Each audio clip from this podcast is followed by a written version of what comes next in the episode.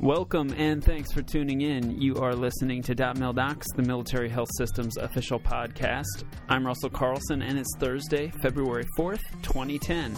Today we are joined by Lieutenant Commander Steven Steffensen, Chief Medical Officer at the Telemedicine Technology Research Center and Coordinator of Virtual Lifetime Electronic Records.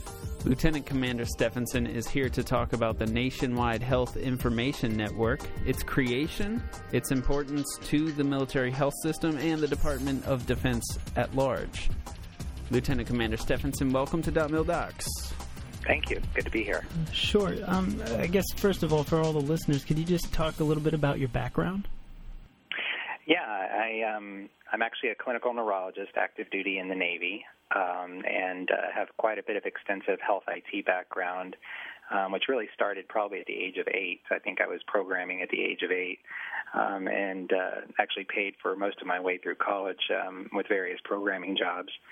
And then in uh, my fourth year of medical school, I actually started an electronic rec- uh, health record company, or co-founded a health record company that um, where I was the lead programmer for that um, and then went into uh, residency in neurology. Did my neurology residency at uh, Walter Reed Army Medical Center and uh, National Naval Medical Center in Bethesda. Um, before going on to uh, uh, be the the uh, command neurologist at Pensacola Navy Hospital for three years, and then current, in, into my current position, which is at TATRC. Oh, so you really have a really strong like, computer programming background.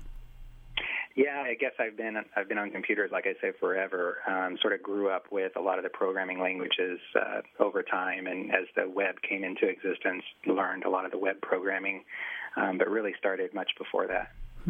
Okay, well, what is the Nationwide Health Information Network?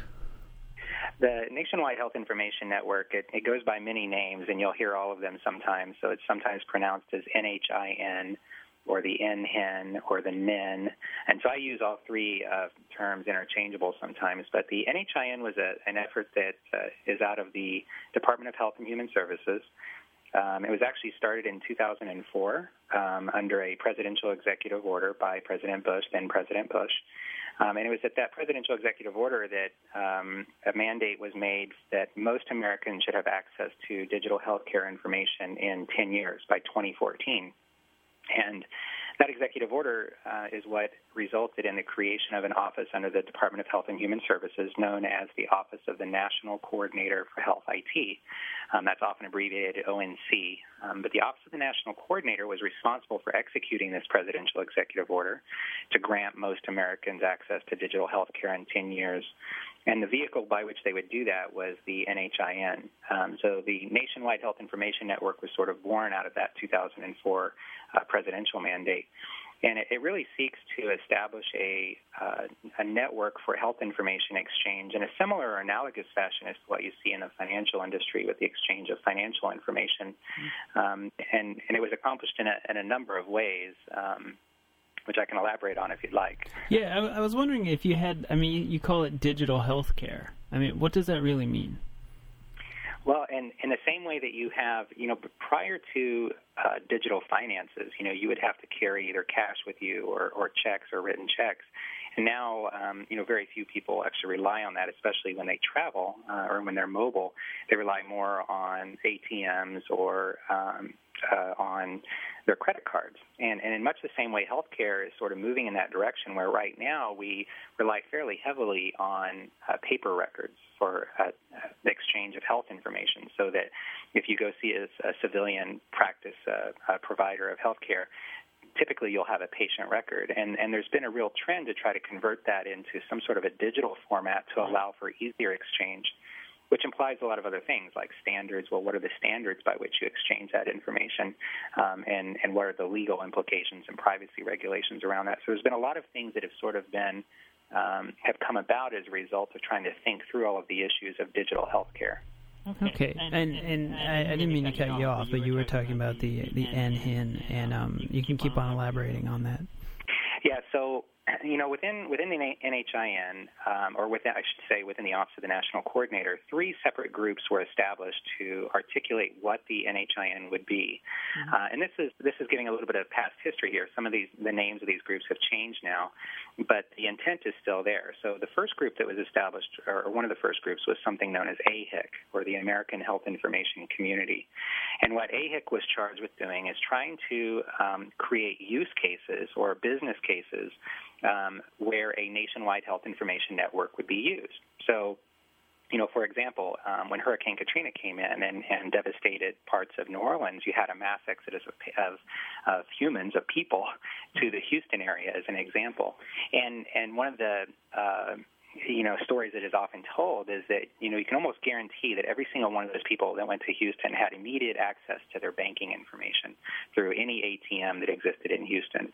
But you can't say the same thing for their health care, right? right? Their right. healthcare information probably was still in New Orleans, and even if it existed in a digital format in New Orleans, it was probably inaccessible in in the Houston area. Uh. And so, an example of a business case that AHIC, this group AHIC, would work on would be disaster response how can a nationwide health information network be used in a situation of, of, a, of a disaster, disaster response, where we can actually send information in that type of, of a scenario? And so AHIC was charged with developing out use cases for how a NHIN would be effective. And then the, the second group that was created is a group known as HITSP, or H-I-T-S-P. And what HITSP is, is the Health Information Technology Standards Panel. What they do is they look at the use cases being developed by AHIC, so in this case, disaster response, and they try to they, they look at all of the existing standards, not only in the in the United States but international standards, and try to find a standard which can address that particular use case. So, for example, in disaster response, is there a standard out there that actually talks about how information should be handled in a disaster response? And if so, let's adopt that standard and actually apply that to this AHIC use case, right? Right. And then the third group that was created is a group called CCHIT, and the C stands for certification. It's the Certification Commission, I think. And what, what the what CCHIT does is it says, okay, you as an organization, so let's say the military health system, mm-hmm. you now say that you are implementing these HITSP uh, uh, standards or these HITSP specifications that apply to the AHIC use cases. We will now certify you that yes, indeed, you are doing that. And so the big push over the last couple of years has been to gain CCHIT IT certification to actually claim as an organization that you are in compliance with the HITSP use case or the HITSP specifications and supporting the AHIC use cases. So I know that was sort of a mouthful, but it sort of gives you an idea of of how this was sort of orchestrated. And this was really dating back, you know, um, shortly after the 2004 mandate is when a lot of this really got got started up. But one of the one of the key things to understand is what the Office of the National Coordinator was facing at the time that this uh, executive order came out. Um, and the best way to articulate that is to sort of give an example that's not necessarily real, but sort of makes the point. Mm-hmm. Think about a given city like Austin, Texas, let's say, Austin, Texas may have five different hospitals that all have a need to exchange health information. So let's say these five hospitals, and I usually represent this when I give lectures on this with the fingers on my hand, you know, on my left hand. So they, so that uh, there are these five hospitals that all have a need to exchange health information. So, for example, you may see your primary care at one hospital, you may see your oncologist at a second hospital, and you may have a car accident outside the gate of the third hospital, and, and be seen in their emergency room. But unfortunately, it's to their competitive disadvantage to actually share information because when they start sharing information, they potentially lose you as a customer. I mean, so you're not only a patient to them, you're a customer. And so what has been happening over the last 10 years or more is that there have been these governance bodies that have been stood up that sort of sit on top of these hospitals in these various regions like Austin to actually um, govern how information can be exchanged without giving preferential treatment to one hospital over another, to actually try to create a business case for how information should be exchanged. Because again, they all have a need to exchange information. It's just, it, it could be to their competitive disadvantage to do so. Mm. Well, these, these governance bodies that sit over these uh, hospitals, that's often known as a RHIO, or a Health Information Exchange. The word RHIO is R-H-I-O, and that's a Regional Health Information Organization. It's otherwise known as an HIE, or Health Information Exchange. These health information exchanges not only exist in places like Austin, but let's say now you have another health information exchange in San Antonio. Well, now when the patient goes from Austin to San Antonio, say they're visiting the Riverwalk and have something happen to them that they have to be seen in a hospital, how does the information from the health information exchange in Austin get to the one in San Antonio, right? Right. Um, well, not only that, there are approximately, and it's been estimated, anywhere between 400 and 475 of these health information exchanges scattered across the United States. And they have a really hard time maintaining a good business model to stay afloat. Um, and so the situation that the Office of the National Coordinator was faced with was we have all of these different health information exchanges going on. How do we how do we start to articulate standards of communication? Right. And what they decided was that rather than trying to dictate how information is exchanged between the hospitals in a given area like Austin. Instead, the NHIN will be how information is exchanged between these health information exchanges. So between the Austin and San Antonio Health Information Exchange in the, in the example I gave. And so the NHIN is often described as a network of networks for that reason. So you have a network in Austin that's exchanging information under that health information exchange. You have a network in San Antonio. The NHIN sits on top of that and is often considered a network of networks, and that's where that phrase comes from. Uh, and, and, so, and without any standardization, you really couldn't have a network. Yeah, I mean, Right. the, the big issue, you know, the joke about standards is the great thing about standards is there's so many to choose from. And what HITSP and the Office of the National Coordinator have helped us to do, and, and now there's actually a standards committee that's actually been formed under the um, ARRA grant that was put out the stimulus package. But what they've been able to help us do is to really get down into the weeds and start to articulate what should the standard be for a particular use case.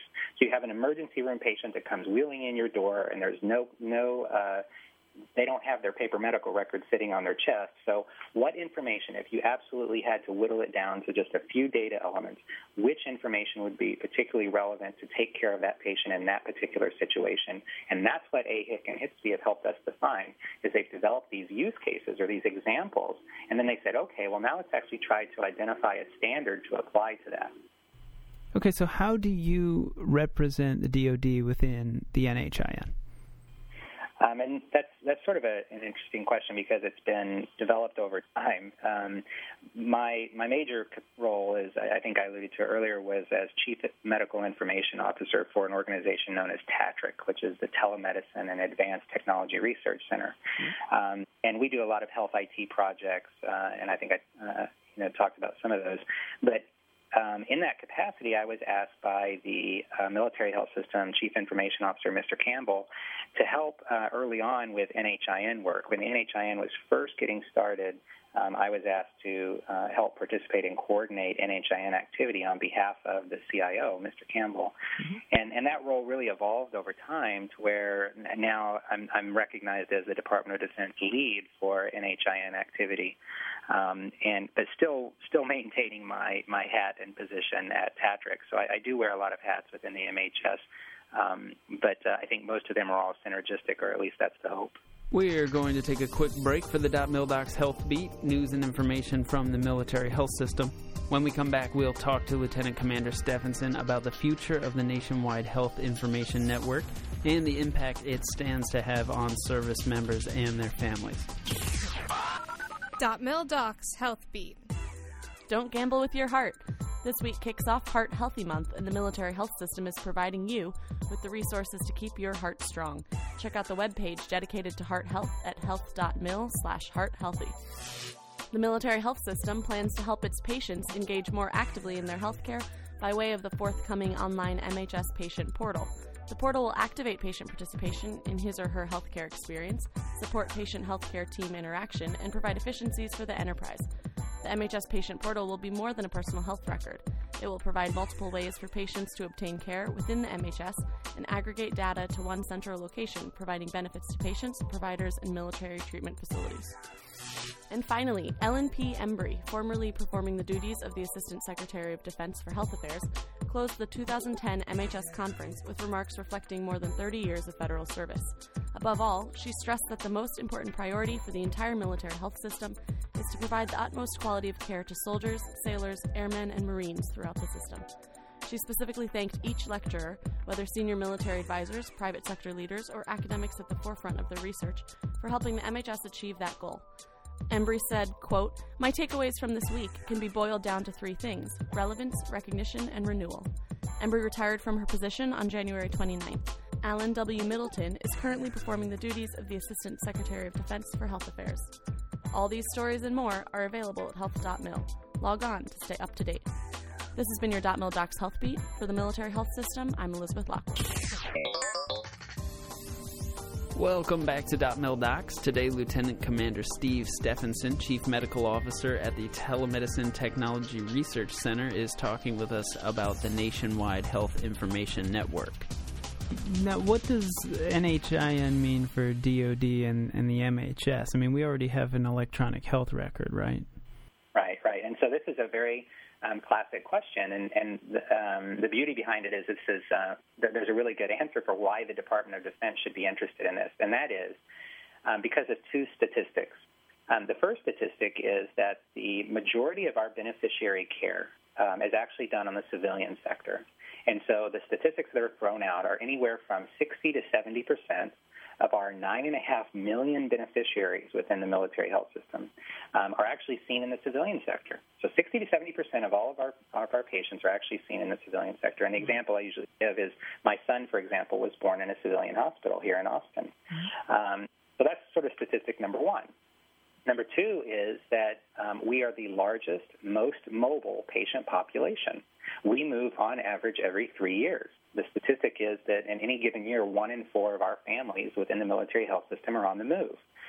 So the question is, how can you guarantee continuity of care when the majority of your patients are being seen in the civilian sector where you have no visibility, right? Right. And and the answer for us has been the NHIN because previous or, or prior to the NHIN, what we were faced with was okay, if we want to exchange information with our, our civilian partners who are seeing the majority of our patients, one of the, the, strategies that has been employed in the past on, on certain pilots that have been done, actually out of TATRC, was um, let's create an individual data use agreement with that civilian health information exchange. So the example is in Pensacola, Florida. This was actually tried, where we actually give a, an individual data use agreement with a local health information exchange to exchange information on our patients. And the problem is, is that that's non-sustainable because now if we have to do that in each of the 400 plus health information exchanges that exist in the country, that that becomes very cumbersome to try to maintain. And, and, so what the NHIN does is it provides a common set of standards and a common legal framework for actually doing that exchange. And it's one of the things that I left out uh, previously is that the NHIN is actually governed by a strict legal framework known as the DURSA. The, DURSA is D-U-R-S-A, and that stands for Data Use and Reciprocal Support Agreement. And it's basically the legal framework by which we are allowed to exchange information with other people on the NHIN. It's, a, it's actually a legal document. And so when, when the Department of Defense signs that legal document, we become a citizen of the, of the NIN. That's sort of the joke that's often quoted, is we are a trusted partner on the NHIN. And that means that anybody else who wants to join the NHIN has to abide by the same legal framework that's in that document. And once they sign that document, then, then from a legal perspective, we can begin exchanging information with them. And then it just comes down to what standards are we going to use, and that's where um, HITSP and, and AHIC have actually articulated those for us, and we actually have that common framework. So then you're going to have all these military people all connected on this network. It seems like there's no population that would be better served by the NHIN than the military population. Yeah, I think we actually do have one of the better uh, uh, business cases for actually joining the NHIN. If you, um, w- one of the things to um, to highlight is how we've gone about doing this within the Department of Defense. Yeah. Um, you know, how did we actually start building out this infrastructure? How did we actually start to participate? Um, and, and the NHIN has actually gone through, it's in its third phase right now. So since 2004, we're now in, in phase three of the NHIN. Phase one was just getting an understanding of the basic architecture, which is sort of what I have described up to now. Mm. Um, phase two was a trial implementation where we actually got together and we decided that we're going to actually do a demonstration using test data just to prove that this concept can work, that the architecture, which we've been talking talking about can actually work. And the way that that, that phase two was done is that the Department of Health and Human Services um, awarded grants to 15 civilian um, health information exchanges um, to actually participate in a pilot demonstration using test data. Well, on the federal side, we can't take grants from the Department of Health and Human Services. So what the federal side decided to do is we said that we will pool our money and pool our resources together. And rather than the Department of Defense building out their own NHIN, you know, architecture and the VA building out their own NHIN mm-hmm. architecture, we'll pool our money into a common pool, and that money will be managed by a group known as the Federal Health Architecture Group, um, or FHA. And FHA will actually build out the, the, components necessary for each of us independently to join the NHIN, the actual technical uh, architecture. Um, and that became known as the Connect solution. So let me let me sort of back up a little bit and, and, and describe FHA if I could. Absolutely. So the, the Federal Federal Health Architecture Group, or FHA, is actually managed by the Office of the National Coordinator. So they actually fall under um, ONC. But they also have they have sort of dual parentage because they also are an eGov initiative under the office uh, under OMB, the Office of Management and Budget, um, and so so they are actually direct directed to execute federal requirements in health information exchange. And we actually, and so it was a vehicle that we already had in place even before the NHIN, where we could contribute money to FHA as federal partners to actually develop out uh, federal requirements um, for health information exchange and, and other technologies. And so so the initial four the, for, for the phase two and that trial implementation that I was talking about, mm-hmm. there were four federal partners that decided to come to the table. It was the Department of Defense, Department of VA, the Indian Health Service, and the Social Security Administration. So the four of us actually got together, and in December of 2008, we created our own business case for um, doing a demonstration on the NHIN, and we contributed to FHA to actually help us build out the architecture to help us do that. Um, the, the use case or the business case that we developed among the federal partners, among the four of us, was a wounded warrior business case. Mm. So we actually took the example of a wounded warrior from birth, you know, who grew up in New Mexico on an Indian reservation, was seen in the civilian sector, joined the Marine Corps, um, was deployed, and unfortunately was involved in a roadside explosion and had um, to be medically boarded, was sent to the VA, who was also seen in the civilian sector, and eventually required Social Security disability evaluation. And so you can see that from the entire life cycle of that individual, we were able to demonstrate how using the NHIN we could pass very useful clinical information all along the continuity of care for that patient. Um, and, and that, that was the Wounded Warrior use case. And we successfully demonstrated that in December of 2008. And, and by the time of that demonstration, actually, this was on a national stage at the uh, uh, Department of Health and Human Services, and by the time of that demonstration, we actually added two additional um, uh, partners, two additional federal partners, the National Cancer Institute, um, who, had, who has been working on other projects known as caGrid, and we had sort of integrated some of that, as well as um, the, the uh, uh, Centers for Disease Control, CDC. Now at FHA, there are 26 federal partners and we are all i mean quite literally we sit around the table and we talk about how can we collaborate in a way to actually um, create something that you know to to leverage economies of scale to actually create something that's better than any one of us could have created on our own. Um, all of that effort has been under FHA, which is under the Office of the National Coordinator again, and has contributed to a set of code known as the Connect solution, which I alluded to earlier. Um, and, and the Connect solution is a is actually software that allows you to connect to the NHIN. Of course, there's a lot of security constraints, and you have to sign that DURSA document and all that kind of stuff. But it is it is a set of software that permits you to connect to other people's uh, um, NHIN or, or, the other people's gateway. So so we actually talk about something called a gateway or an NHIN gateway, and it's that set of code that is necessary to communicate with other people on the NHIN. So for example, DoD will have our own gateway, and the VA will have their own gateway. Well, that gateway is actually the Connect um, code that was developed at FHA. Now we just install it, you know, in, inside our own firewall, if you will, mm-hmm. but it's the same code. That code, under the terms of the FHA agreement that we reached, was released into the open source community. So we actually took that code and, and we made it available to the community. And, and people ask us, well, why are you doing that? And it, it's simple. It's if the if the federal partners get together and we build this gateway, this you know this uh, nice little software stack, it doesn't make any sense for us to hold on to it because if if we're still waiting for the other side of the fence for the civilian partners to build their own gateway, why wait? Why not contribute what taxpayer dollars have actually paid for back to the back to the civilian community and actually give that as open source?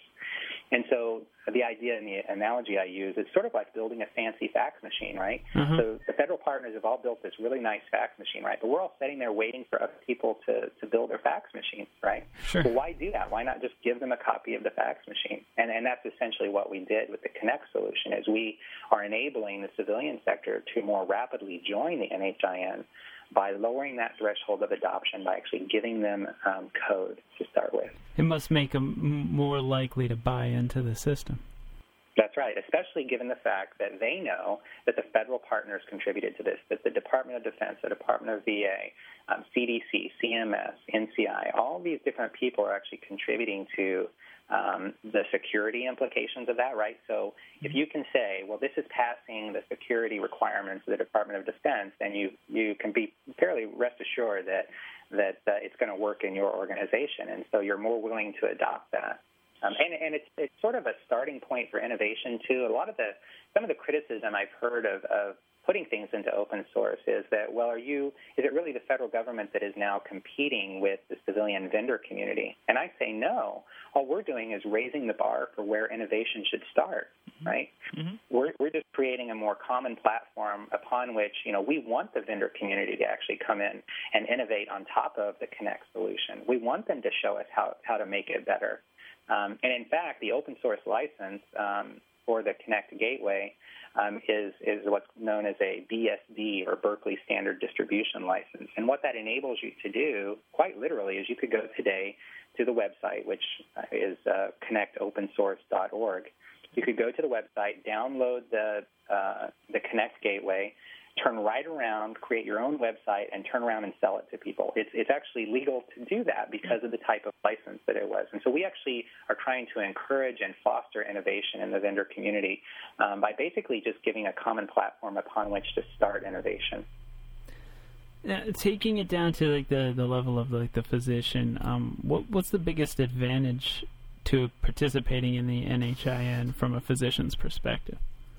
Well, this is really why I got involved, right? Because I'm at, at the end of the day, I'm I'm a neurologist, I'm right. a clinical neurologist who sees patients, and and one of the more frustrating things that I had to deal with on a fairly routine basis, in particular when I was at Pensacola, was uh, um, when a patient would come to see me who had been sent to the civilian community for a consult or for care. Um, and for me to try to gain access to that record, unless the patients themselves brought it in to me, typically I would have to personally call the external clinic, the clinic in the civilian community, to have them fax over a copy, which would require me to get a written consent from the patient who hopefully is already there. And you can see the delay in care that that would likely cause in a mm-hmm. 30 minute appointment, right, mm-hmm. where I'm trying to chase down paperwork. And so um, what the NHIN really provides to the clinician is a more expedient way of gaining access to the information you need to, to deliver effective care right? Mm-hmm. So that um, I can uh, with the patient's consent, actually more quickly uh, uh, get information on that patient that will enable me to make clinical decisions at the point of care within the already shortened timeline of the appointment that, that is being, um, uh, you know, that all of us physicians actually have to deal with. I mean, some physicians are seeing patients in 10 and 20 minute appointments. Well, mm-hmm. if you have to spend half of that time trying to find their patient record, um, you know, then that's obviously uh, not time well spent.